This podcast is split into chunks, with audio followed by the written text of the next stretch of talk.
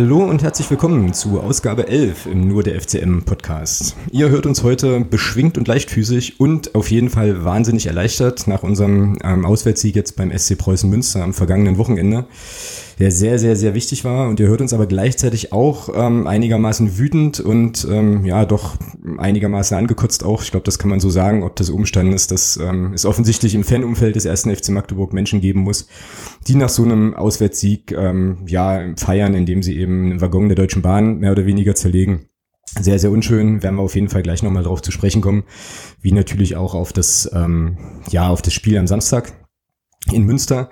Und dann geht's ja auch relativ schnell schon weiter für uns. Ähm, am Mittwoch jetzt steht das ähm, ja, erste Heimspiel seit fast einem Monat an. Es geht gegen den SV Werder Bremen 2. Auch nochmal ein sehr, sehr wichtiges Spiel natürlich, weil es jetzt eigentlich nur darum gehen kann, den, den Auswärtserfolg in Münster entsprechend nochmal zu vergolden. Und äh, ja, also eine ganze Menge, über was wir, über was wir sprechen können. Und ähm, dafür begrüße ich natürlich an meiner Seite wie immer erstmal den Thomas. Hallo Alex. Grüße dich. Und ähm, für die heutige Sendung haben wir auch wieder einen erlesenen Gast gewinnen können und freuen uns natürlich sehr, dass das geklappt hat, direkt aus dem Weserfunk, sozusagen in den Nur der FCM Podcast und sagen Hallo zur Johanna.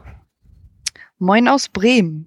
Ähm, ja, Weserfunk habe ich gerade schon verraten. Ähm, was sind denn, was sind denn noch so andere Dinge, die man über dich wissen sollte und vor allem, was hast du zu tun mit dem SV Werder Bremen und möglicherweise auch der zweiten Mannschaft?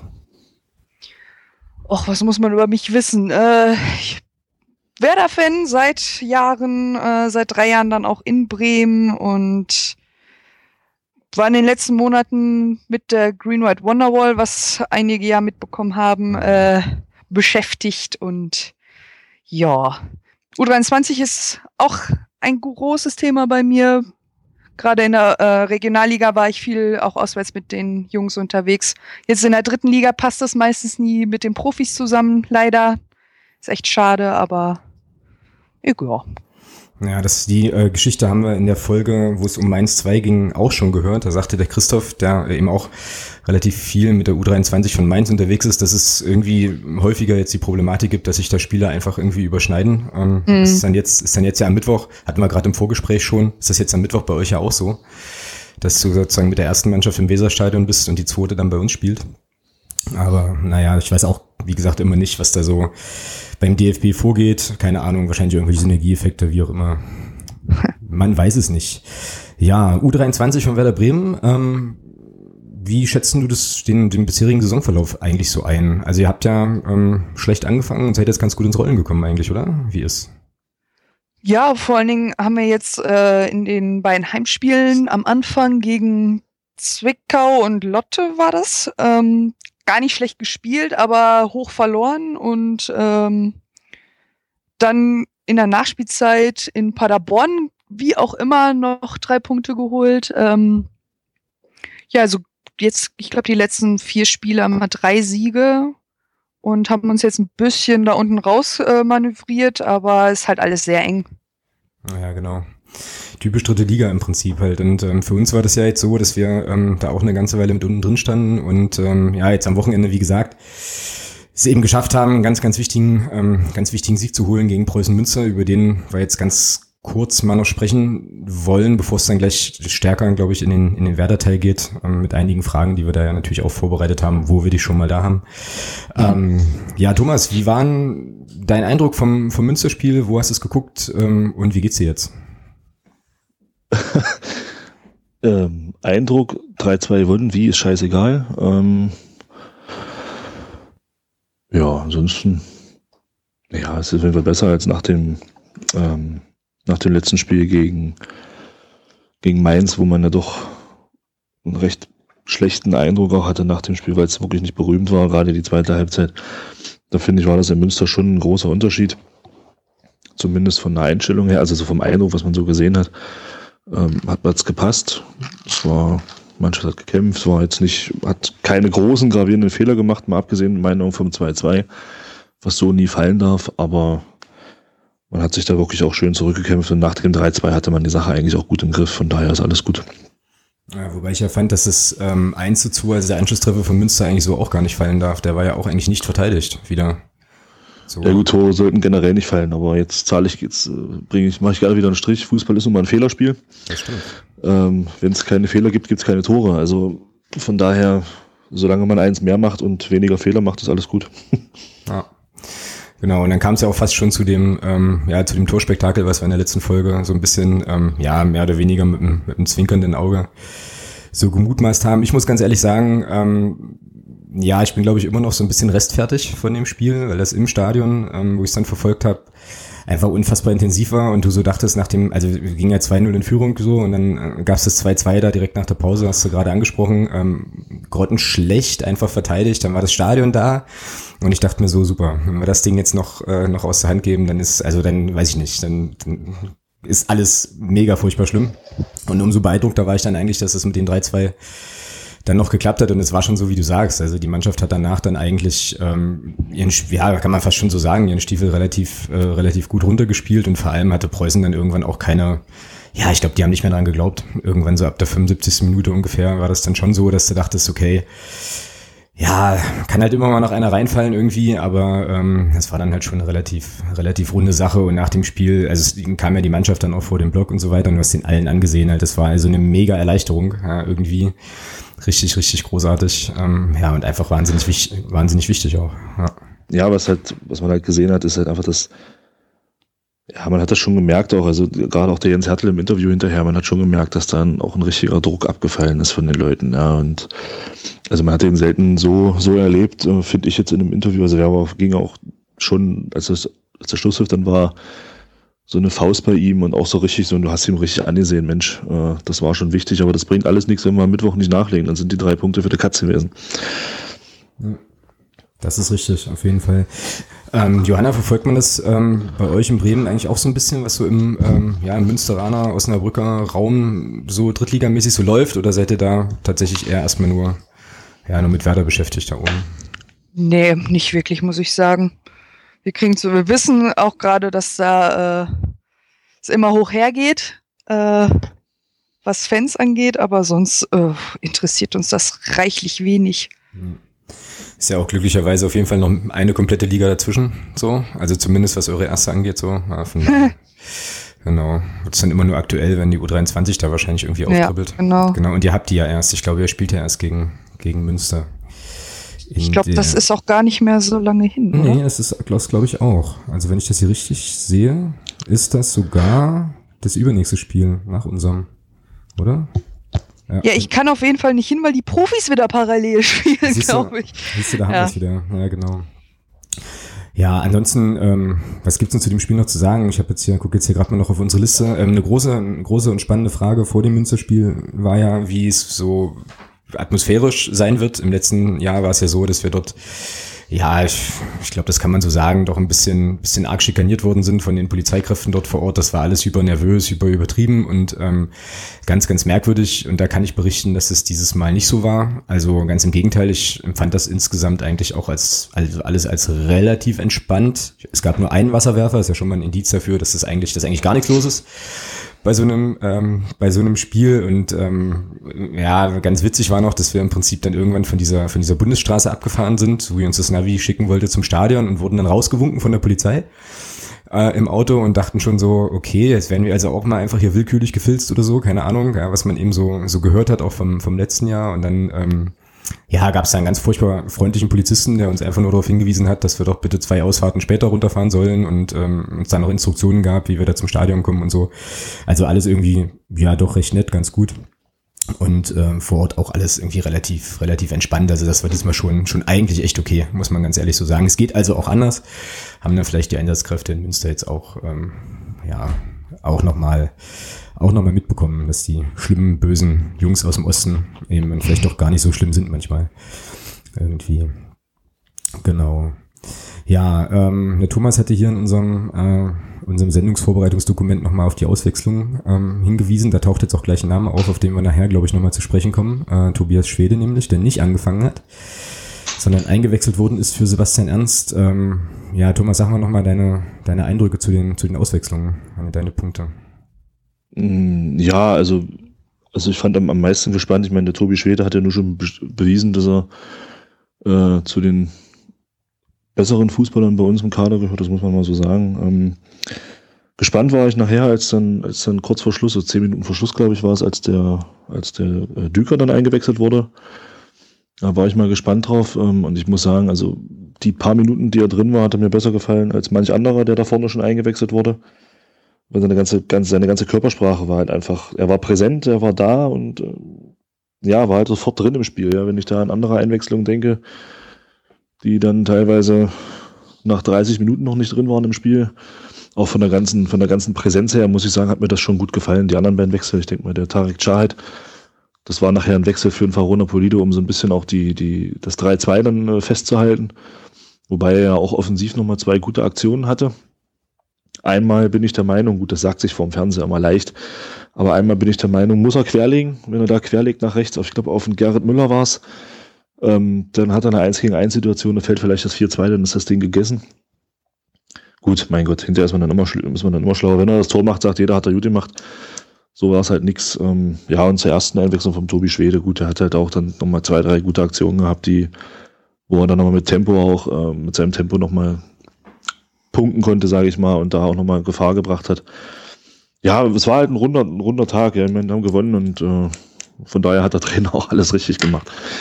Ja, ein bisschen ähm, überrascht oder verwundert war ich. Ähm tatsächlich beim Blick auf die Auswechselbank, weil er hatte wieder nur ähm, einen, also mit dem Moritz Sprenger, der diesmal draußen war, wieder nur einen Defensiven, also nominell Defensiven auf der Bank. Und irgendwann fiel mir dann so ein, dass man ja von so Leuten wie zum Beispiel André Aino ähm, schon eine ganze Weile irgendwie gar nichts mehr gehört hat. Also keine Ahnung, was da los ist. Der war ja irgendwie bei der Nationalmannschaft von Kanada ähm, und ist seitdem nicht mehr im Kader gewesen, glaube ich. Weiß auch gar nicht so genau, ob der irgendwie eine, also vielleicht mit einer kleinen Blessur wiederkam, weiß ich nicht. Ja, und äh, halt unser Moritz Sprenger, Neuzugang, der eigentlich jetzt bisher immer gespielt hatte, hat jetzt mal eine komplette Pause bekommen.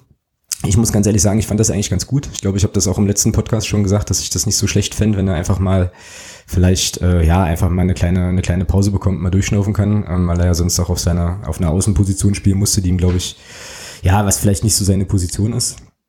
Ja, und ähm, dass, der, dass er den Sebastian Ernst erst bringt und dann den Tobi Schwede, fand ich am Anfang erstmal merkwürdig, aber das hat sich hinterher für mich dann so ein bisschen erklärt, weil der, äh, also weil der die Formation auch eine war, wo du halt jemanden auf der Auf- und Außen brauchtest, der noch stärker nach hinten mitgearbeitet hat. Und ich fand, das hat der ähm, Basti Ernst eigentlich relativ gut gemacht und der war halt dann platt, glaube ich, irgendwie nach einer Stunde oder so ging er dann runter. Und dann kam der Tobias Schwede, der dann tatsächlich auch nochmal zwei richtig gute Aktionen hatte, auch einen Abschluss, wo er auch vielleicht nochmal querlegen kann das Ganze nochmal gut belebt hat, auf jeden Fall. Naja, war, ja, wie du schon sagst, Thomas, war eine, war eine runde Sache und wie gesagt, unfassbar, unfassbar wichtig. Also wir sind da alle irgendwie aus dem Stadion äh, geschlurft danach. Äh, also es konnte auch keiner, oder zumindest die Leute, die um mich rumstanden, konnten dann auch gar nicht mehr so richtig mega ausgelassen feiern, weil du halt einfach nur noch auf die Uhr geguckt hast nachher und hast gedacht, so, okay, pfeift den Scheiß jetzt ab endlich. So, und dann sind da einfach auch irgendwelche Felsbrocken äh, von Herzen gerollert. Das war schon, das war schon relativ massiv, war schon spannend auf jeden Fall. Naja, für Preußen Münster sieht es nicht so super aus. Sie sind jetzt Tabellenletzter. Ich muss aber auch sagen, dann bin ich, äh, bin ich leise, dass ähm, die eigentlich ein sehr, sehr gutes Spiel gemacht haben. So.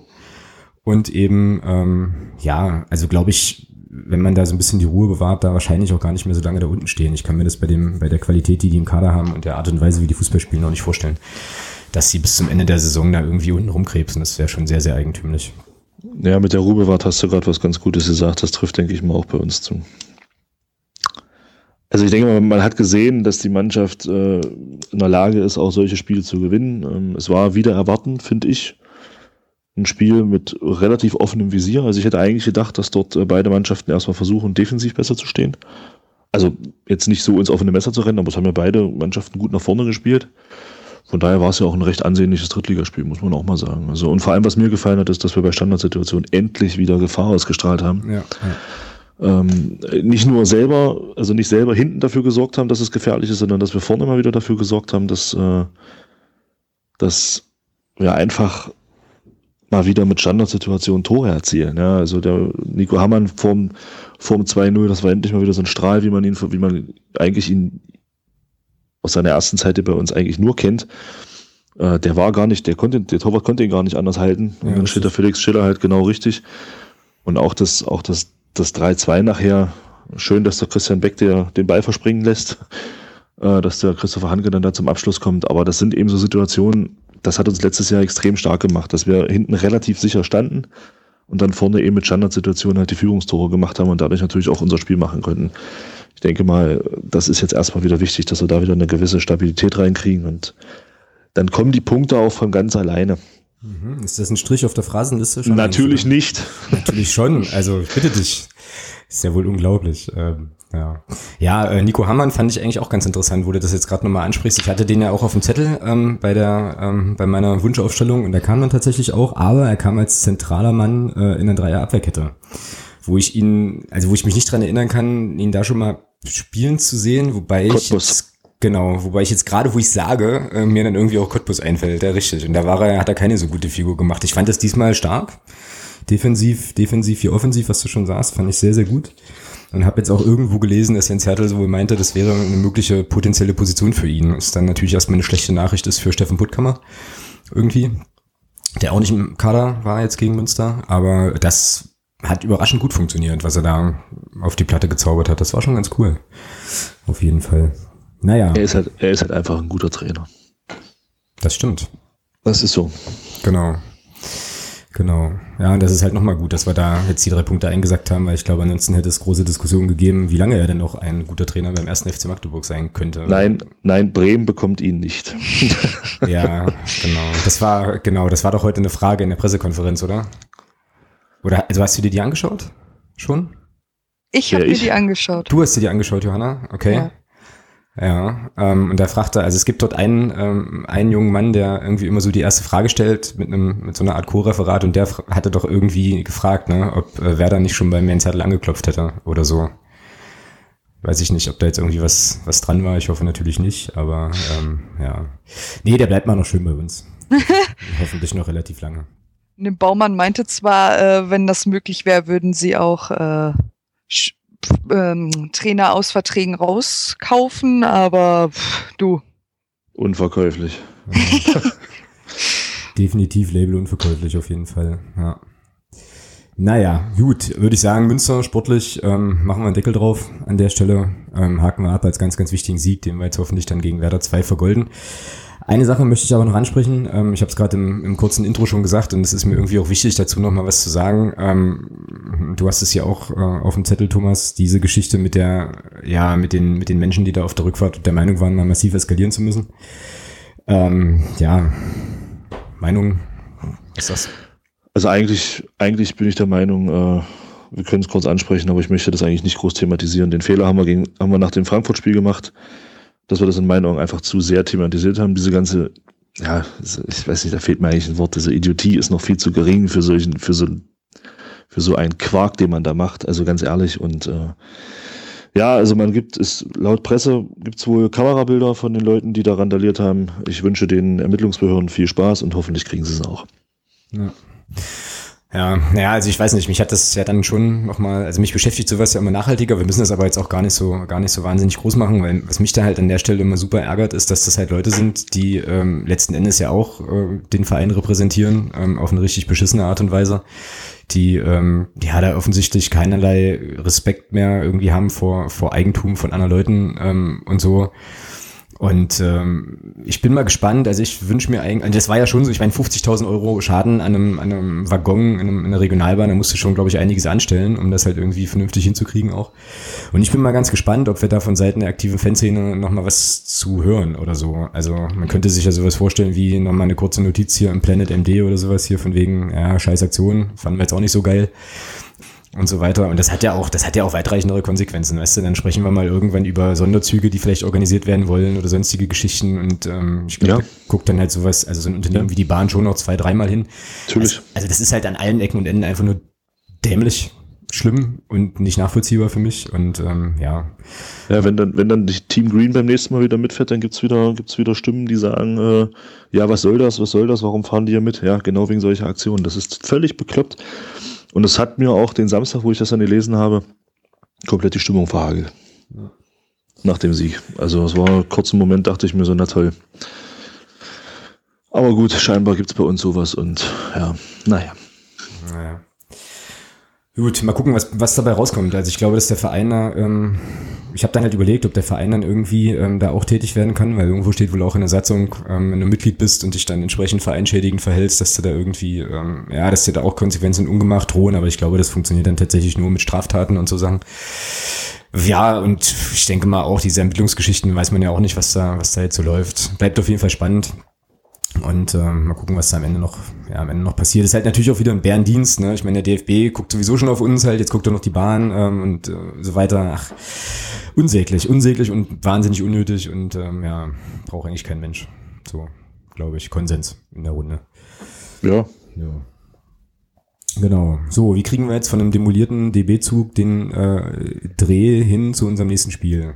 Ich glaube, dass, dass, dass, der, dass der Lieblingsfreund der Bremer auch mal Probleme mit dem Zug hatte und eine Zug, ein privater Zug, äh, ein privater Bahnanbieter namens Metronom ja sowas auch mal vorhatte, dann keine Fußballfans mehr mitzunehmen. Ich glaube, so kriegen wir jetzt so ein bisschen die Brücke hin zum, zum, zum Bremen-Spiel. Sonst sag doch einfach, zu, wir gehen zum demolierten Club an die Weser, kann man auch sagen. Das, äh, ja, okay, oh nee. Nee, das können wir, das können wir nicht machen halt. Ja, dann Ähm, streichen wir das. Genau, das, das streichen wir einfach, aber ähm, möglicherweise kann man ja die Brücke noch ein bisschen weiter spinnen in Richtung, wer weiß denn, ähm, oder schauen wir mal, wie viele Fans der U23 möglicherweise mit dem Zug nach Magdeburg anreisen am Mittwoch, um dann ähm, ja beim Auswärtsspiel der U23 zugegen zu sein. Und dann wären wir schon beim Bremen-Teil, sozusagen, bei dem, ähm, also oder jetzt beim Spiel auch, wo man, ähm, ja, was ja auch wieder so ein Wundertütending ist, weil ja bei euch da an der Weser im Moment ähm, einiges abgeht. Also ähm, Trainerentlassung in der ersten Mannschaft und so weiter. Wie ist denn die Stimmung in Bremen? Geht von erleichtert bis was kommt jetzt bis pff, verwirrt. Es geht gerade ordentlich rund hier. Die Frage ist halt, inwieweit jetzt das für unser Spiel am Mittwoch ähm, wichtig wird. Also ich denke schon, dass das, ich will nicht sagen, eine Schwächung ist äh, für Bremen, es kann auch äh, Kräfte freisetzen beim einen oder anderen Spieler in der zweiten. Aber ich denke schon, dass der Alexander Nuri, der jetzt da ja auch ein Spielsystem gefunden hat, was funktioniert und äh, was scheinbar auch einen guten Draht zu den Jungs hat, dass der jetzt natürlich erstmal die Profimannschaft betreut. Ich weiß nicht, also es könnte für uns auch durchaus ein Vorteil sein, dadurch, dass da jetzt auch ein bisschen Unruhe im Verein ist durch die ganze Geschichte jetzt mit dem Viktor Skripnik, ich glaube schon, dass das für uns nicht zwingend ein Nachteil sein muss. Ja, na, ich bin da nicht so sicher, aber vielleicht können wir erstmal ähm, für die Leute, die da jetzt vielleicht noch nicht so viel gelesen haben oder so, äh, einfach nochmal ganz kurz sortieren, was jetzt eigentlich passiert ist halt. Also angefangen hat es mit der Entlassung von Viktor Skripnik und jetzt ist Alexander Nuri als U23-Coach quasi hochgerückt zu den Profis, nicht wahr? Ja, Genau. Und wer ist jetzt Trainer der U23 aktuell? Thomas Wolter, glaube ich, ja. Yep, zusammen mit dem Frank Bender, der ist eigentlich äh, Coach der U16. Okay, alles klar. Das heißt also, dass äh, die Personalie ist dann jetzt interimsweise zunächst erstmal geklärt. Irgendwie. Ähm, ja, also ich weiß nicht so genau. Ich bin, bin da eigentlich eher bei unserem Trainer, bei Jens Hertel, der ja ähm, heute in der Pressekonferenz dann auch nochmal gesagt hat, dass das für, für uns oder für ihn eigentlich eher eine blöde Situation ist, ähm, jetzt quasi so einen Trainerwechsel zu haben. Weil wir das letzte Saison gegen Stuttgart 2 ja auch schon mal hatten und da ist uns das, glaube ich, auch gar nicht so wahnsinnig gut bekommen. War das nicht das Spiel, wo wir dann ganz spät noch zwei Gegentore bekommen haben und so und dann noch auch eine Führung aus der Hand gegeben haben? Ich weiß das jetzt gerade gar nicht mehr. Ja, das würde ich jetzt aber nicht an dem Trainerwechsel festmachen. Ja, ja. Wie ist denn das mit dem, ähm, mit dem Thomas Wolter oder insgesamt ähm, sozusagen mit der, mit dem Verhältnis erste Mannschaft, zweite Mannschaft und so weiter? Gibt's da, ja, weiß ich nicht, so eine Art konsistente Spielidee, die dann bei allen Mannschaften durchgesetzt wird und so? Oder ist das jetzt schon tatsächlich so, dass man, ähm, ja, dass da jetzt der ja, neue Interimstrainer mit einer eigenen Spielidee, mit eigenen Sachen kommt und da versucht jetzt gleich nochmal ein paar Sachen zu ändern? Also viele Parallelen konnte ich da gerade in dieser Saison nicht sehen, was das Spielsystem angeht. Äh, deswegen soll mich nicht wundern, wenn, gut, Nuri hat heute eine Trainingseinheit gehabt, wird morgen nochmal trainieren und das war's dann auch. Ähm, ob er jetzt so viel ändern wird, wage ich auch zu bezweifeln, weil dass er jetzt zum Beispiel wie in der U23 mit einer Dreierkette spielt, das glaube ich nicht. Ähm, aber jetzt, wir haben das jetzt nicht im Verein, dass das und das System irgendwie vorgegeben wird. Ich glaube, da wird jedem Trainer das selbst überlassen. Okay. Und äh, was meinst du, was das jetzt heißt für das, für das Spiel am Mittwoch in Sachen Personal und so weiter? Also gibt es schon Indizien, wen er, ähm, wen er mitnimmt aus der U23, wer dann sehr wahrscheinlich nicht aufläuft? Also einige Spieler trainieren ja äh, generell immer mit den Profis und äh, spielen dann meistens mit der bei der U. Ähm, aber er hat jetzt heute Manet und äh, Niklas Schmidt mit hochgenommen, die ab und an mal dabei waren bis jetzt, aber gerade Schmidt eher selten. Ähm, ob die jetzt direkt im Kader sind, ich, ich glaube, sonst hätte er sie nicht unbedingt mit äh, hochgezogen, weil gerade bei den vielen Verletzten, die wir gerade auch haben bei den Profis, kann ich mir vorstellen, dass die Mittwoch auf der Bank sitzen mindestens. Mhm. Und wie das dann mit Fröde und Maxi Eggestein, äh, Jojo Eggestein aussieht, ähm, ja, kann ich mir gut vorstellen, dass sie alle bei der bei den Profis sind und dann ist natürlich schon ein großer Verlust, sag ich jetzt mal, bei den bei der U23 dann zu sehen. Mhm. Naja, kann aber natürlich auch wieder, ähm, ja, das ist halt viel Kaffeesatzleserei, ja, aber das kann natürlich dann auch wieder eine Geschichte sein, die dann ähm, so Leuten eine Chance gibt, die jetzt vielleicht bei der U23 auch nicht so viel Spielzeit hatten und so weiter, die sich jetzt vielleicht dann auch zeigen können und so. Ja, und dann möglicherweise ähm, sich richtig reinhauen und äh, uns vor, ja, vor das ein oder andere Problem stellen können. Darf man auf jeden Fall gespannt sein, wie das so, wie das so laufen wird. Ähm, ihr habt in der U23 den Rafael Cazio ja unterwegs, glaube ich, der ähm, mit seinen Stolzen, jetzt muss ich nachgucken, ich glaube drei, 33 oder so, der, der erfolgreichste Torschütze ist, oder? Diese Saison ungefähr. Ja. Das kann gut sein. Genau, Rafael Cazio hängende Spitze. Ja. Naja, also bei dem wird man ja wahrscheinlich nicht, äh, nicht in die Verlegenheit kommen, den nochmal noch im Weserstadion in der ersten Runde zu sehen, oder? Nee, das glaube ich auch eher nicht. Ja. Und dann habt ihr einen Spieler, ähm, der, den wir in Magdeburg sehr, sehr gut kennen, ähm, der jetzt, glaube ich, fest im Stamm der U23 ist, letzte Saison irgendwie noch, äh, glaube U19 spielen konnte, den Enis Bütüki. Mhm. Ähm, wie schlägt er sich denn so bei euch? Ja, er ist selten der Zeit in der Startelf, ähm, aber wenn er reinkommt, finde ich ihn meistens ganz gut. Ähm, ja, letzte Saison hat er, glaube ich, öfter gespielt, muss ich Stand jetzt sagen. Kann mich aber auch gerade ehrlich gesagt auch vertun. Äh, aber ja, da jetzt wahrscheinlich ein paar Stürmer äh, Mittwoch hochgezogen werden, äh, soll mich nicht wundern, wenn er in der Startelf steht. Mhm. Ja, nach fünf Spiele, kein Tor, hat mir der Thomas ja aufgeschrieben. Ähm, Im Moment ist auf jeden Fall dann noch ausbaufähig. Wir haben ja, wir waren ja damals sehr, sehr traurig, dass wir den, dass wir den verloren haben. Ich glaube, dass nach der B-Jugend ist er dann nach Bremen ähm, gegangen. Da waren wir ja noch irgendwo tiefste Regionalliga und so weiter. Und ja, konnte man dann schon noch verstehen, es war ein Riesentalent. Ich glaube, der hat unsere B-Jugend auch irgendwie im Alleingang mit unfassbar vielen Toren dann zum Aufstieg ja. seinerzeit auch geschossen. Ja, und war halt eine der Geschichten, wo man dann halt sagt, naja, solche Talente, solche Spieler kannst du halt in Magdeburg irgendwie, irgendwie nicht halten. Und jetzt gucken wir auch immer mal noch so ein bisschen, also ich zumindest gucke immer mal noch so ein bisschen drauf, wie da, wie der da so in Bremen ist, aber habe jetzt von ganz weit weg eher so ein bisschen den Eindruck, dass er, ja, dass er ein bisschen Gas geben muss, um sich mal, um sich mal ordentlich durchzusetzen. Es ist halt auch erst 19, ja. Aber ah, schauen wir mal, was da aus ihm, was da aus ihm noch wird da oben. Ja, bin ich auch gespannt.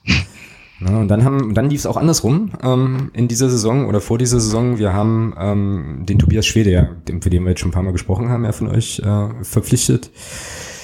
Du aus Werderaner Perspektive, was ist denn das für ein Typ?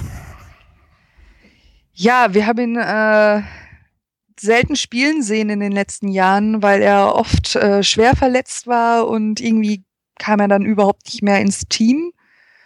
Ähm, ja, und was man dann so von ihm mitbekommen hat, war, dass er lieber zum Pumpen ins, äh, ins Gym geht, als äh, ja, irgendwie bei einer Mannschaft zu sein. Aber das deswegen, es hat mich gewundert, dass er nicht schon eher irgendwie gewechselt ist, aber es lag halt als auch an den Verletzungen. Wir haben ja immer viel äh, erwartet von ihm, beziehungsweise viel auf ihn gesetzt, dass das mal ein richtig guter wird, aber durch die vielen Verletzungen hat das leider nie geklappt. Und wenn ich mir euch so hier anhöre, scheint das ja bei euch gut zu laufen. Ja, auf jeden Fall. Also für mich ist äh, Tobi Schwede auf jeden Fall eine richtige Bereicherung. Ähm, hat ähm, ja am Anfang ein ganz kleines bisschen gebraucht, um reinzukommen, aber jetzt bis auf das Preußenspiel, wo er dann mal wieder nicht von Anfang an ähm, dabei war, eigentlich dann auch immer gespielt und irgendwie auch immer überzeugt, oder? Ja, also ähm, er hatte dann, glaube ich, das zweite Spiel nach dem gegen Paderborn stand das erste Mal in der Startelf. Hatte sich ja dann bei uns in der Vorbereitung recht unglücklich die Hand gebrochen. Äh, konnte dann natürlich nicht spielen und hat dann mit dem Paderborn-Spiel eigentlich sich komplett in die Mannschaft reingespielt. Ja. Also ich finde schon, also von den Neuzugängen bin ich der Meinung, ist er bis jetzt der, der, mit, der den größten Eindruck hinterlassen hat. Ja, genau. Der Moritz Sprenger hat halt auch viel gespielt, aber ja, ich meine, gut, okay, das ist natürlich jetzt auch so ein Positionsding, ne? wenn du da oben in der, also oder vorne auf der offensiven Außenbahn unterwegs bist, halt, da kannst du ja schon, bist ja schon ein bisschen mehr äh, irgendwie wahrscheinlich mit geilen Offensivaktionen und so weiter im Fokus. Aber das ist schon auf jeden Fall ein feiner Kicker. Und äh, mich, mich wundert das ein bisschen, muss ich sagen, dass du sagst, Johanna, ähm, dass der so viel Pumpen war oder so, weil der ist ja schon, also jetzt ein Schrank. Das ist ein Schmachlappen eigentlich, ne? Oder? Ein, Sch ein Schrank ist das ja nicht. Also. Nee, das ist er nicht, aber äh, ja, Social Media und sowas, da hat man das alles mitbekommen. Und, ja, okay. So äh, Instagram oder was? Ja, zum Beispiel. Und äh, als er noch fit war und so in der Regionalliga unterwegs war, da weiß ich noch, da war er einmal oder zeitweise mit der Beste und dann hat es ihn irgendwie immer zurückgeworfen. Ja, schade. Ich gönn's ihm, dass er jetzt bei euch äh, gut drauf ist und wenn, du hast ja eben schon angesprochen, dass er in der PK gesagt hat, dass er noch eine Rechnung mit uns auf hätte. Da bin ich echt gespannt. Genau, kannst du dir denken, was er da meint? Ja, wahrscheinlich, weil wer da nicht mit ihm verlängert hat oder ihn quasi aufs Abstellgleis gestellt hat. Ich denke mal, das meinte er dann damit. Ja, okay. Ich weiß nicht, ob da jetzt eh noch irgendwie weiter was vorgefallen ist. Das weiß ich nicht, aber kann ich mir jetzt auch nicht vorstellen. Okay. Naja, ah also irgendwie war das eine ganz merkwürdige Aussage, die er da hatte in der, äh, in der PK, fand ich, weil er irgendwie meinte, also es war ganz geil, er sagte irgendwie, ja, er hätte, ähm, er hätte ja noch so eine kleine Rechnung mit Werder offen, aber letzten Endes ähm, geht ja irgendwie auch nur wieder um drei Punkte und ist jetzt eigentlich gar kein besonderes Spiel und ähm, ja, es geht, ja. Es, es, pass auf, uns geht ja auch nicht darum, irgendwelche Rechnungen zu begleichen und so, wo ich mir denke, okay, ja, das macht irgendwie Sinn und so, aber ähm, ja, mal schauen. Also ich denke mal, wird ähm, ja, er wird von Anfang an spielen gegen seine alten Kollegen. Macht zwei Tore. Macht, meinst du? Das wäre schön. Also ich würde es ihm wünschen und uns auch. Ja, na gut, und sowieso, ja, klar. Ähm, Felix Schiller war auch bei euch. Ja. Eine, eine Weile, oder? Hast du, also hast du zu dem irgendwie noch ein, noch ein Bild oder so? Oder? Nee, gar nicht. Noch, noch mitbekommen? Ist aber, glaube ich, auch schon, ja, das ist doch auch schon ein Stückchen länger her. Ist schon ein bisschen länger her. Genau. Ja, der Bursche hat ja jetzt gegen Münster auch ganz, ganz wichtiges Tor gemacht. Er macht ja offensichtlich als Abwehrspieler gern die wichtigen Tore. Ähm, Stichwort Offenbach und so. Oh ja. Habe aber jetzt auch gehört in besagter Pressekonferenz, also da klang die Aussage vom Trainer schon stark so, dass er wohl nicht spielt. Ja. Jetzt. Ähm, und ähm, ich. Äh, Schade. Ja, und ich dachte mir dann auch so, also er hat dann auch noch so ein paar, also der Jens Hertel hat dann jetzt auch noch so ein paar andere Aussagen gucken lassen und verwies dann auch mal ganz, ganz kurz auf Aalen. Da hatten wir in der letzten Saison ja so eine Totalrotation ähm, und ich bin echt mal gespannt, also wen er da, ähm, wen er da aus dem, aus dem Hut zaubert, wer da, also wieder sozusagen die, die Aufstellung dann sein wird. Ähm, ja, weil ja, englische Woche ist halt schon schon nicht ganz ohne und eine merkwürdige Situation. Musst halt Punkte holen, ähm, musst aber auch ein bisschen gucken, dass du die Leute, ja, die Leute heile lässt, weil mit, denen willst du ja noch eine Weile arbeiten dann. Letzten Endes. Ja, naja, schauen wir mal. Ähm, was wir jetzt noch nicht erfahren haben, so ist, ähm, was der Herr Wolter, der jetzt die Mannschaft übernommen hat, ähm, ja, so für, ja, vielleicht so für Akzente setzt, was der so für ein Trainer ist. Also macht der grundlegend Sachen, wird der grundlegend Sachen anders machen oder wird er sozusagen den, ja, jetzt erstmal den Stiefel vom, vom Nuri nochmal noch mal versuchen, so ein bisschen weiter zu spielen? Er ist ja auch so lange gar nicht raus. Er war ja bis 2013 Trainer der U23. Ähm, klar ist seitdem einiges passiert, äh, was Personal angeht, aber ein paar sind halt auch von oder ziemlich viele sind von den äh, von der U19 oder damals U17 äh, die kennt er ja alle, weil er aktuell eigentlich ähm, Leiter des Leistungszentrums ist. Deswegen, der, die Jungs wird er alle kennen und äh, er ist ja auch immer bei den Spielen da. Er hat, er wird ein paar Änderungen vornehmen müssen, weil äh, einige hochrücken zu den Profis. Aber grundlegend wird da jetzt wahrscheinlich nicht so viel passieren, was die Spielausrichtung angeht. Ah, okay. Naja, cool. Wir mal, sind wir mal gespannt. Das ist ja immer, wie gesagt, vor so einem Spiel immer so ein bisschen alles, äh, ja, vorhin schon mal gesagt, so Kaffeesatzleserei. Ähm, als wir mit, ähm, als wir die Folge gemacht haben mit, ähm, mit dem Christoph, ähm, der bei Mainz 2 auch viel unterwegs ist, ähm, haben wir da so ein bisschen erfahren, dass die Mainzer U23 in dem Gesamtverein äh, Mainz 05 einen relativ hohen Stellenwert hat, weil die halt schon sozusagen als Katalysator und auch deutlich als Ausbildungsmannschaft so gedacht ist, ähm, um dann eben Spieler entweder verkaufen zu können oder dann doch auch hochzuziehen ähm, zu den Profis. Wie ist denn, also zur ersten Mannschaft, wie ist denn das in Bremen? Also was für einen Stellenwert hatten die U23 da eigentlich? Und ähm, ist das ähm, ja ein eigenständiges irgendwie Team oder schon auch eher so, naja, sag mal jetzt ganz, ich sag das jetzt mal ein bisschen spitz, äh, ich, Auffangbecken für die Leute, die dann aus der A-Jugend rausputzeln. So. Nö, das nicht. Ähm, ist schon, ja, kann man fast mit Mainz vergleichen, würde ich sagen. Ähm, sind einige, die jetzt äh, halt keinen Kaderplatz dann bei den Profis bekommen, aber immer mit den Profis trainieren, dass sie halt Spielpraxis kriegen, die gehen sie dann zu U23 am Wochenende. Ähm, aber das ist schon eigentlich, äh, dass wir die eigenen Talente quasi fördern. Deswegen, es haben ja einige Vereine ihre U23 abgeschafft. Ich glaube, das war in genau. Bremen nie ein Thema. Okay. Ähm, unsere U19 war ja auch recht erfolgreich letzte Saison. Ähm, da sind ja quasi die Besten dann direkt hochgegangen zu U23. Deswegen läuft es bei der U19 gerade nicht so. Hm, okay. Ähm, tja, also das kann man doch dann ganz gut mit Mainz vergleichen, wenn das da scheinbar auch so läuft. Hm, okay. Ja, ich habe jetzt gerade nochmal geschaut, also Neuzugänge. Ähm, ihr habt, glaube ich, ja, den Dominik Volkmar von, ich glaube, Oldenburg ist das hier, oder? Ja, genau. Und ansonsten ist, ja, sind das schon Leute, die sozusagen aus der A-Jugend, also aus der U19 dann quasi jetzt fest, fest dazugestoßen sind. Okay, den Marc Pfitzner noch im defensiven Mittelfeld. Mhm. Den hatten wir ja glaub, oder der wurde, war bei uns auch mal auf jeden Fall, äh, schwamm er mit in der Gerüchteküche ähm, vor der Saison. Dann haben wir hier noch Leon Jensen aus dem, der kam aus Berlin. Mhm. Scheinbar. Und ansonsten ist das wirklich, ja, genau. Und das wirklich, das ist wirklich so der alte oder der ältere A-Jugendjahrgang auf jeden Fall. Ja, coole Geschichte. Ähm, wenn du jetzt mal zwei, drei Leute nehmen müsstest und sagen müsstest, so in fünf Jahren sehen wir die regelmäßig Bundesliga spielen aus dem Team jetzt in der U23. Was wären denn da so Kandidaten, wo man sagen kann, also es ist schon, die spielen ja nicht allzu lange, die sind schon demnächst mal irgendwann dran mit Bundesliga? Ja dann definitiv äh, Niklas Schmidt, Jojo Eggestein und ich hoffe sehr äh, Jesper Verlat. Mhm. Genau. Jesper Verlat Innenverteidiger. Mhm. Ist es der Verlat? Ja, genau. Ah, okay. Ja, cool. Nee, der ist es nicht, ist der Sohn von dem. ja, ist mir schon klar. Ja, ja, das, ist mir, das, äh, genau. Das ist mir schon bewusst. Naja, gut, jetzt habt ihr, wie gesagt, äh, hatten wir vorhin ja schon angesprochen, ihr habt ja eigentlich ähm, euch jetzt ganz gut gefangen mit der U23, drei Siege aus den letzten vier Spielen. Ähm, jetzt geht's Mittwochabend nach Magdeburg. Ähm, könnte man jetzt ein bisschen unterstellen, dass das für so eine junge Mannschaft ja vielleicht auch kein so einfaches Pflaster wird. Ähm, auch mit der Atmosphäre, die wir, die wir haben werden, müssen wir auch gleich nochmal drauf gucken. Ist auch ein besonderes Spiel ein bisschen bei uns. Ähm, was erwartest du dir so für ein Spiel? Also was glaubst du denn, wie das, wie das wird? Ja, wie du eben schon meintest, äh, die Jungs, die dann zum Einsatz kommen werden, die jetzt wahrscheinlich noch nicht so viel Spielpraxis hatten, die wollen sich dann bestimmt zeigen ohne Ende. Ähm, ja.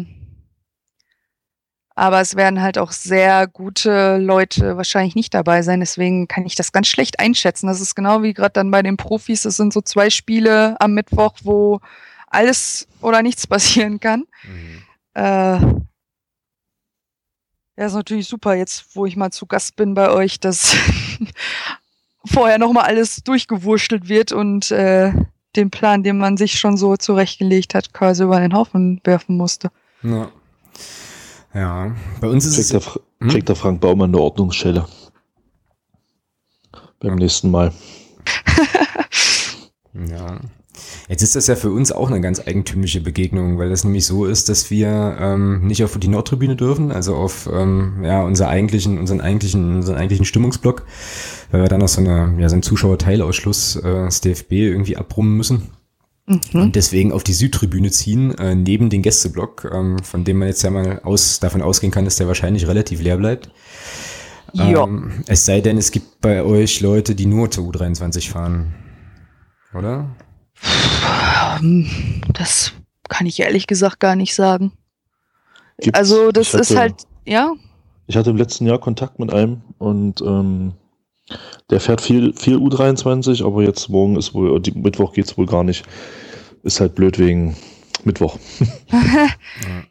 Ja, es gibt Leute, die äh, definitiv mehr mit der U23 gerade auch auswärts fahren als mit den Profis oder wie auch immer.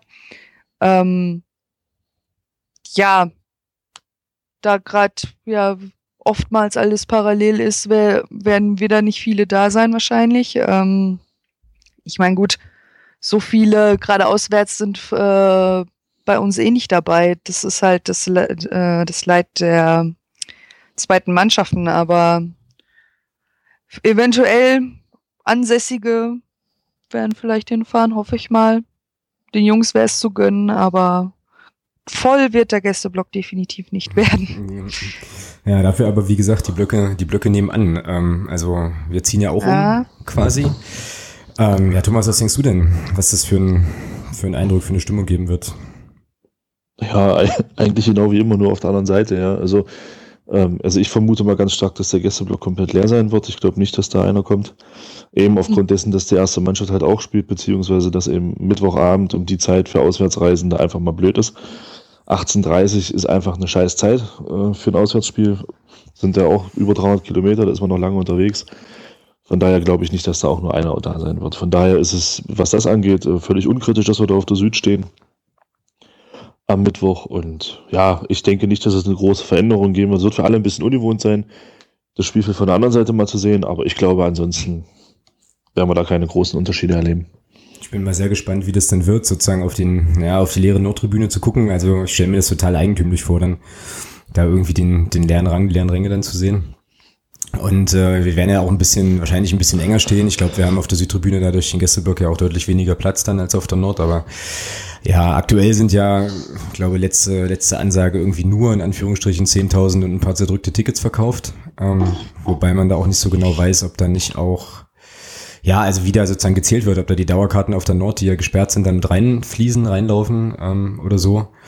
Muss man halt mal gucken. Also es wäre jetzt auf jeden Fall für uns natürlich auch wichtig und gut, wenn ähm, ja, sich noch ein paar Leute äh, irgendwie dazu bequemen würden, ins Stadion zu kommen, weil die Mannschaft die Unterstützung in dem Spiel definitiv auch braucht weil wir da auf keinen Fall was liegen lassen sollten. Zumal wir ja jetzt tatsächlich erst, äh, also ja, weiß ich nicht, einen ganzen Monat, fast einen ganzen Monat äh, kein Heimspiel mehr hatten. Man eigentlich schon davon ausgehen könnte, dass ähm, ja, die Magdeburger Fanseele da auch ein kleines bisschen heiß drauf ist, da mal wieder die Jungs, die Jungs live zu sehen. Auch wird auf jeden Fall eine sehr, sehr interessante und spannende Geschichte. Sp spielerisch dann so, Thomas? Was glaubst du, was uns erwartet und wie wir es angehen? Ja, mal wieder eine zweite Mannschaft, ja. Also ähm, Nee, ich meine das gar nicht negativ. Also ich, ja, aber eigentlich mag man keine zweiten Mannschaften, oder? Wenn man nicht gerade Fan ja. davon ist. Ja, was heißt das mal? Wir hatten das ja vor zwei Wochen. Vor zwei, ja, also beim, ja, also beim vorletzten Podcast hatten wir das Thema mit dem, ich habe den Namen schon wieder vergessen, mit dem Kollegen aus Mainz. Ja, auch. Ähm, mein Fakt ist, die zweiten Mannschaften, ich glaube, das Mainz ist, ob das jetzt Bremen ist, man hat sich sportlich qualifiziert für diese Liga und dann hat man auch das Recht, dort zu spielen. Solange die, solange der DFB es sagt, dass es für die zweiten Mannschaften keine eigene Lösung gibt, dann ist es eben so, ja. Und das Problem bei den zweiten Mannschaften, was ich sehe, ist einfach immer, dass das, dass die fußballerisch alle verdammt gut ausgebildet sind. Also da ist, da ist, die sind alle, das sind alles junge Bengels, die sind verdammt schnell, die sind gut am Ball, das ist, unheimlich schwer, die zu bespielen. Und ich sehe das, da, da bin ich absolut auf Seiten vom, vom Tobias Schwede und auch vom, vom Jens Hertel. Zu dem, was die heute in der Pressekonferenz gesagt haben, wenn du die ins Spiel kommen lässt, wird's schwer. Also du musst schon zusehen, dass du da den Jungs da sofort auf den Füßen stehst am besten und halt auch gleich zeigst, wer hier Herr im Haus ist.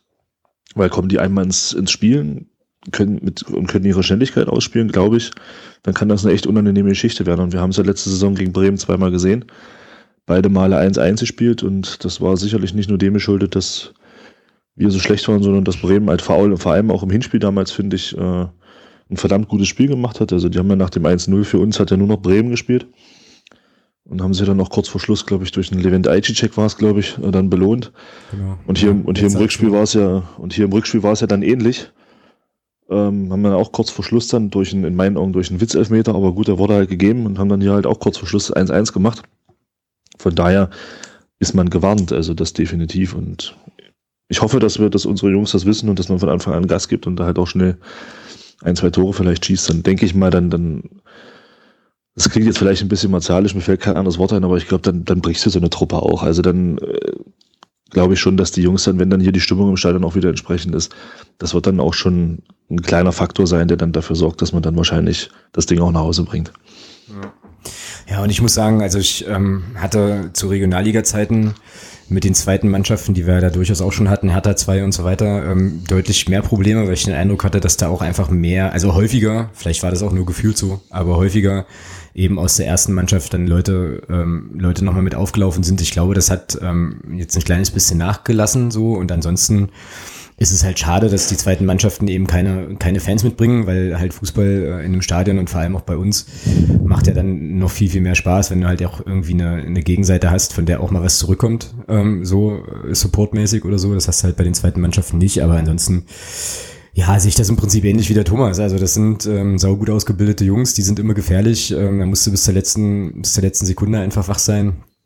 Dann gibt's halt immer noch die ein oder andere Korsettstange, die dafür sorgt, dass, ähm, naja, dass die Jungs sich auch so ein bisschen aufrichten können. Ich glaube, bei euch ist das ja der Katio, wie gesagt. Und ja, es ist nicht, nicht so ganz einfach und es ist halt immer eine, eine schwierige, herausforderungsreiche Aufgabe. Haben wir ja jetzt gegen ähm, die zweite Mannschaft von Mainz auch gesehen, wo wir verloren haben, als wahrscheinlich so ziemlich einzige Mannschaft im Moment, die gegen die ähm, es hinkriegt zu verlieren. Ihr hattet die ja jetzt gerade zu Hause, ne? Ähm, mhm. Irgendwie und habt das auch gewonnen. Ja, aber ähm, auf jeden Fall schwierig zu bespielen und ähm, immer eine große, immer ein großes Fragezeichen, was da, was da halt passiert. Gibt es eigentlich, also wie funktioniert denn das andersrum? Könnte es äh, uns passieren, dass dann doch vielleicht aus dem Profikader jemand, jemand runterkommt? Oder ihr habt da zu viele Verletzte für, ne, im Moment? Ja, deswegen gab es ja auch nicht die äh, in Anführungsstrichen krasse Entscheidung, äh, du gehst jetzt erstmal ein halbes Jahr in die U23, äh, tschüss, sondern äh, da wir echt, ja, gefühlt fehlt ja die halbe Startelf der Profis verletzt und dann musst du halt die Jungs alle mit den Profis auch trainieren lassen und äh, weil man ja gefühlt sonst niemand auf dem Platz stehen hat. Das hat man heute beim Training äh, gesehen, dass das eigentlich jetzt relativ wenig sind für die Masse an Leute, die noch in der Vorbereitung am Platz standen. Aber könnte es vielleicht sein, dass der Isid Hajrovic aus der zweiten, aus der ersten Mannschaft runtergeht? Weil er hat in der ersten eigentlich keine, eigentlich nicht mehr so den, den Stich und ich kann mir gut vorstellen, dass der vielleicht am Mittwoch hier in der zweiten spielt.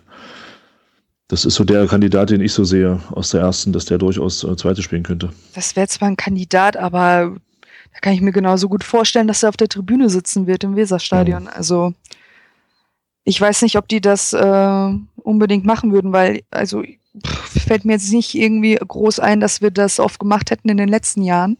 Mhm. Ähm, dass wir jetzt, ich sag jetzt einfach mal, richtige Profis äh, zu U23 dann geschickt haben, es sei denn, die waren ewig verletzt und brauchten Spielpraxis. Aber ja, Hajrovic wäre ein Kandidat, wobei er mir heute zum Beispiel im Training, der will immer und gut, heute wollten sich alle zeigen, neuer Trainer, bla bla, aber ja, kann ich mir nicht vorstellen, dass Profis runtergehen. Heute wollten sich alle zeigen, neuer Trainer. Das machen wir mal einen Strich. Ja, warte, mal, warte mal, wer kriegt denn den denn jetzt? Also das, das, das, entscheiden wir mal bei einem Bier.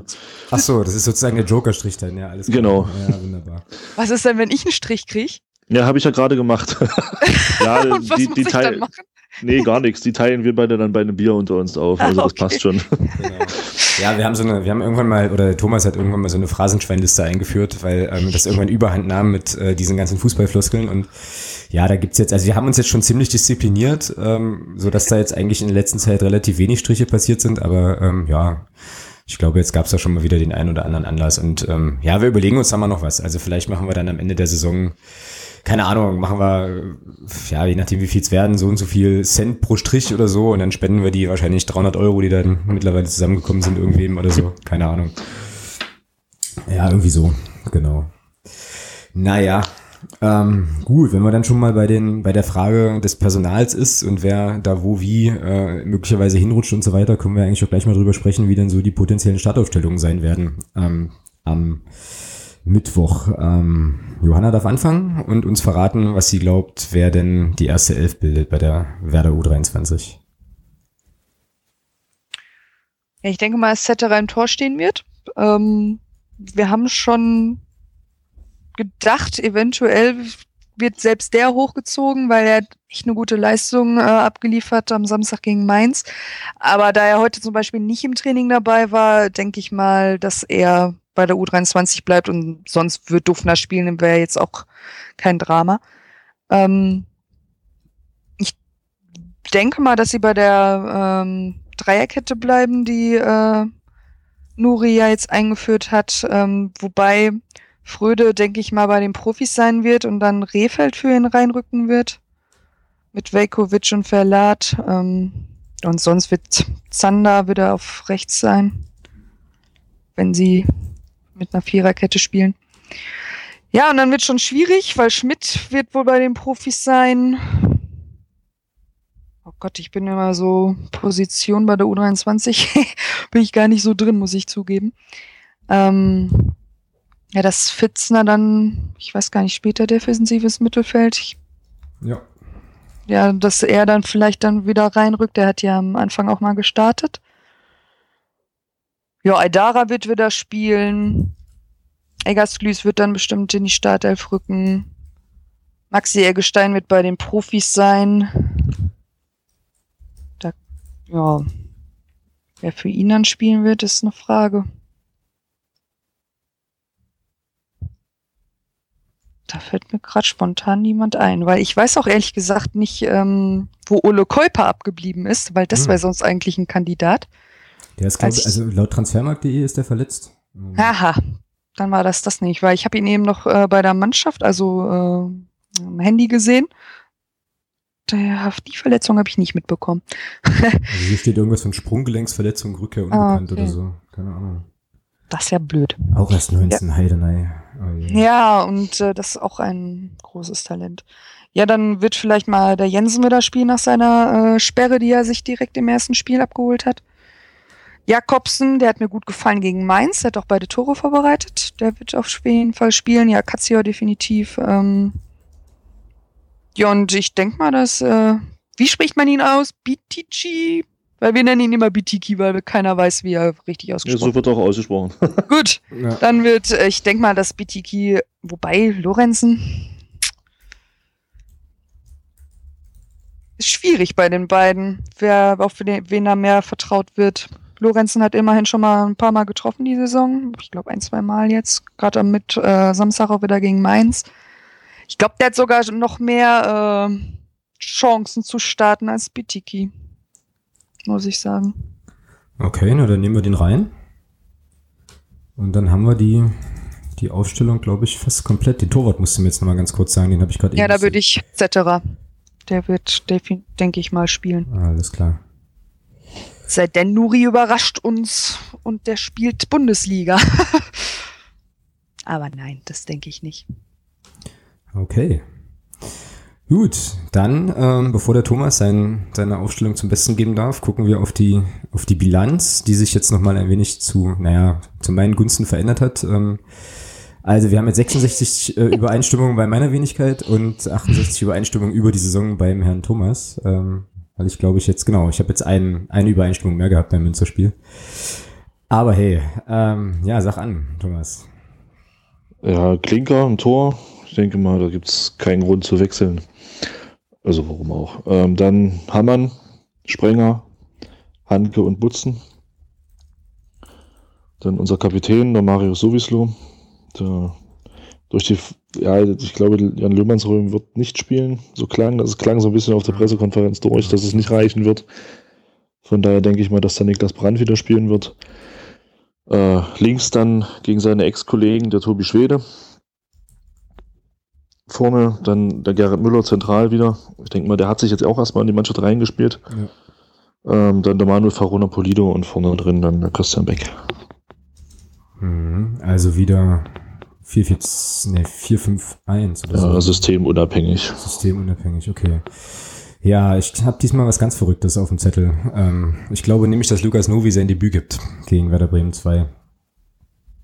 Und ähm, bei mir sieht so aus, dass ich überraschenderweise auch Jan Glinker im Tor habe. Ich habe auch den Hammann auf links. Ähm, ich habe aber in in der Innenverteidigung Sprenger und Aino. Wieso habe ich den Handke da eigentlich nicht? Warte mal, irgendwas muss mich dazu bewogen haben, ihn da nicht zu bringen. Ich weiß aber nicht mehr, was es war, weil ich eigentlich Felix Schiller raushauen wollte, was ich auch getan habe. Aber gut, keine Ahnung. Wahrscheinlich irgendwelche, wahrscheinlich war ich verwirrt. Aber ähm, ja, wir loggen das jetzt mal so ein. Ich glaube, Springer. Du bist enttäuscht, dass er das Tor geschossen hat, wahrscheinlich deswegen. Ich bin enttäuscht, dass er das Tor geschossen hat. Nee. Ja, naja, weiß ich ja nicht. Vielleicht hätte es ja lieber gesehen, wenn es jemand anders macht. Nein, war ein Spaß. Ja, ich habe eigentlich beiden Innenverteidigern das, das Tor gegönnt. Ähm, so muss ich ganz ehrlich sagen. Ja, irgendwas war da, ich weiß nicht genau. Ähm, aber auf jeden Fall ist er jetzt nicht drin. Also meine Viererkette hinten ist Hammann, Sprenger, Aino und Novi, ähm, weil der Nils Gutzen möglicherweise auch noch so ein kleines bisschen angeschlagen ist. Dann habe ich Brandt und Sowislo, die ähm, habe ich auch davor dann, ähm, Schwede, Müller, Farona, Pulido. Und dann habe ich tatsächlich überlegt, ähm, mache ich jetzt ganz verrückt und äh, gebe Christian Beckmann eine Pause und bringe dafür den Düker. Ich habe es mir dann nicht getraut. Ich habe den Düker in Klammern und habe natürlich trotzdem den, den, Christian, den Christian Beck vorne drin. Ähm, ja, weil bei irgendwelchen diffusen Überlegungen ähm, hatte ich dann mal beide so als Doppelspitze irgendwie. Das war ja dann in der Schlussphase in Münster dann irgendwie auch so, aber dann wusste ich nicht so genau, wen ich noch rausnehmen soll. Und jetzt ist das, ist der halt hier in Klammern ähm, sozusagen als als zweite Option. Und ähm, ich glaube, ich habe dann auch ähm, beim letzten Spiel dem Herrn Exlager so ein bisschen Unrecht getan ähm, und hatte vermutet, dass er einfach eine Denkpause kriegt, aber der war ja auch verletzt oder hatte irgendwie was im, glaube was im Knie oder so ja.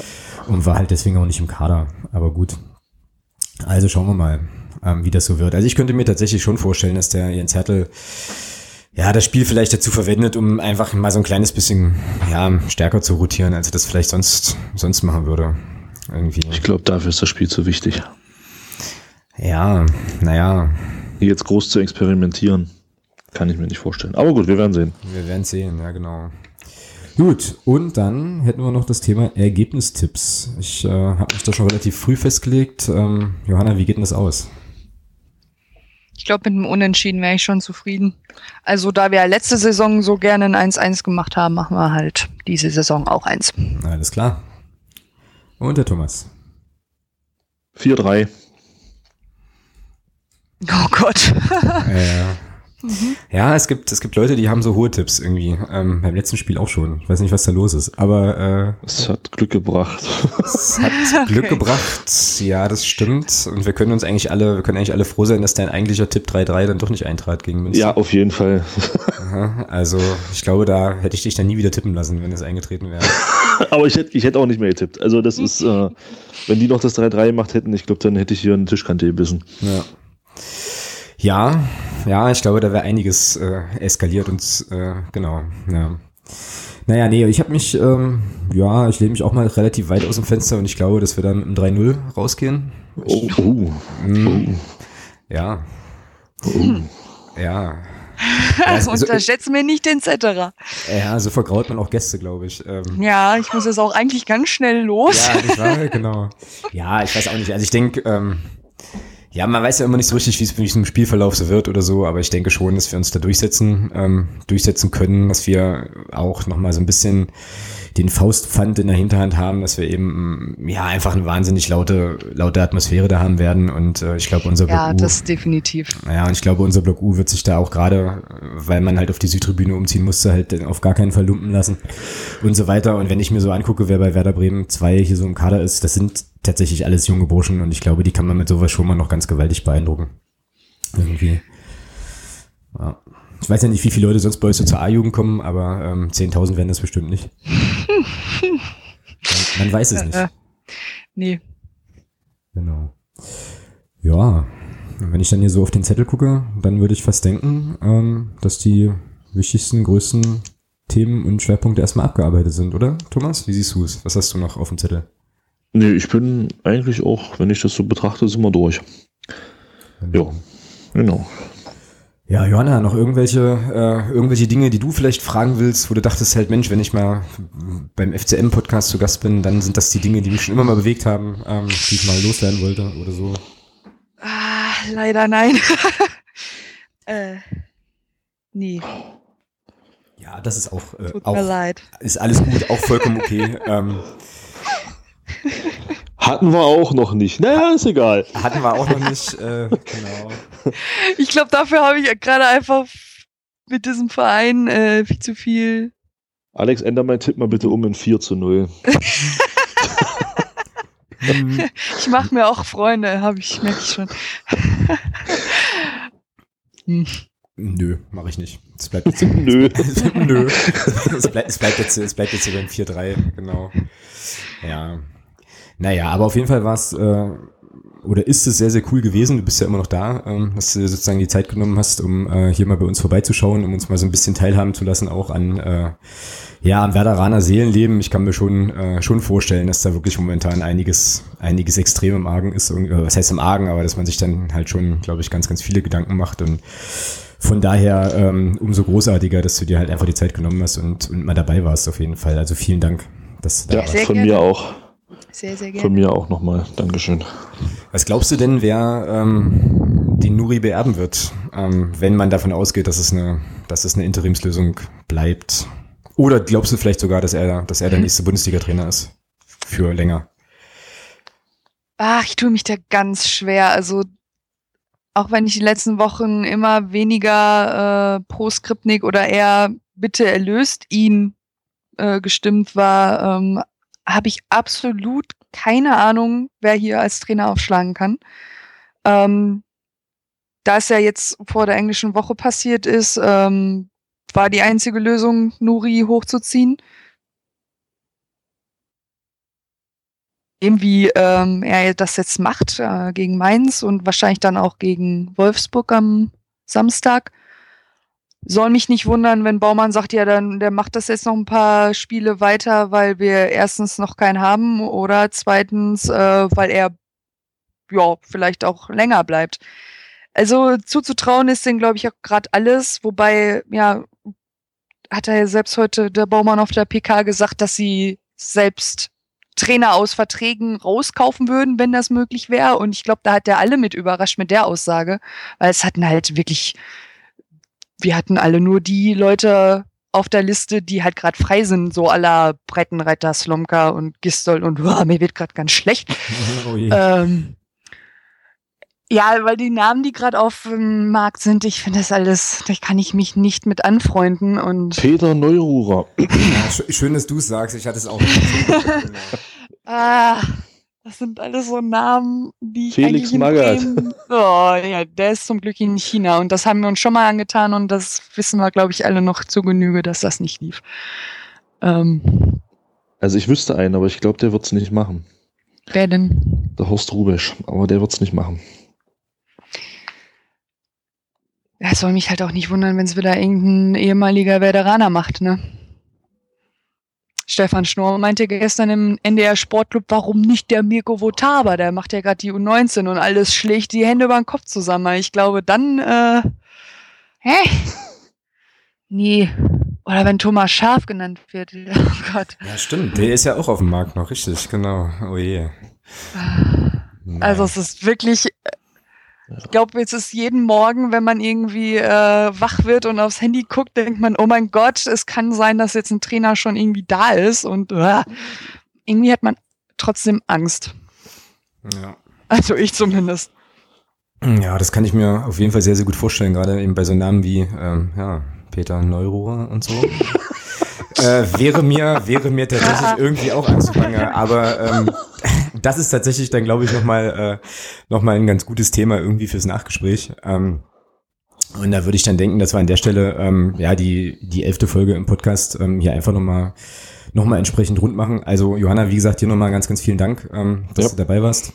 Sehr, sehr cool.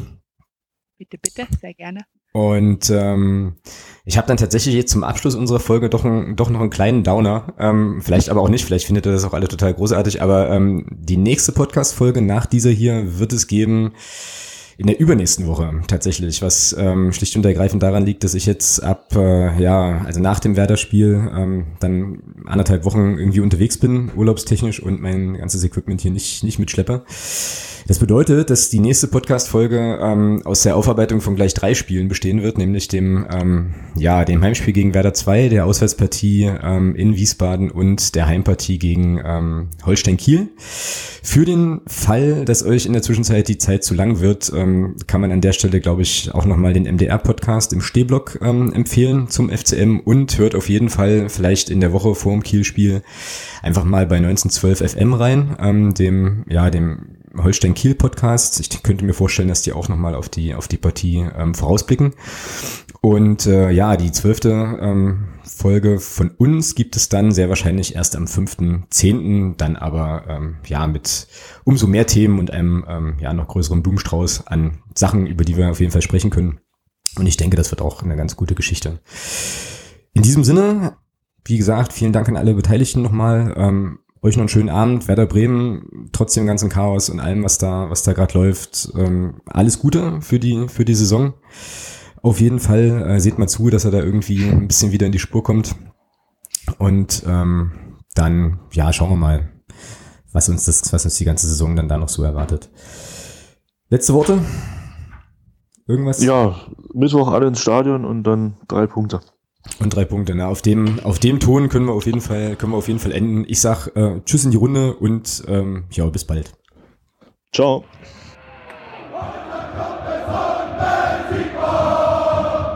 Niemand kann uns aufhalten!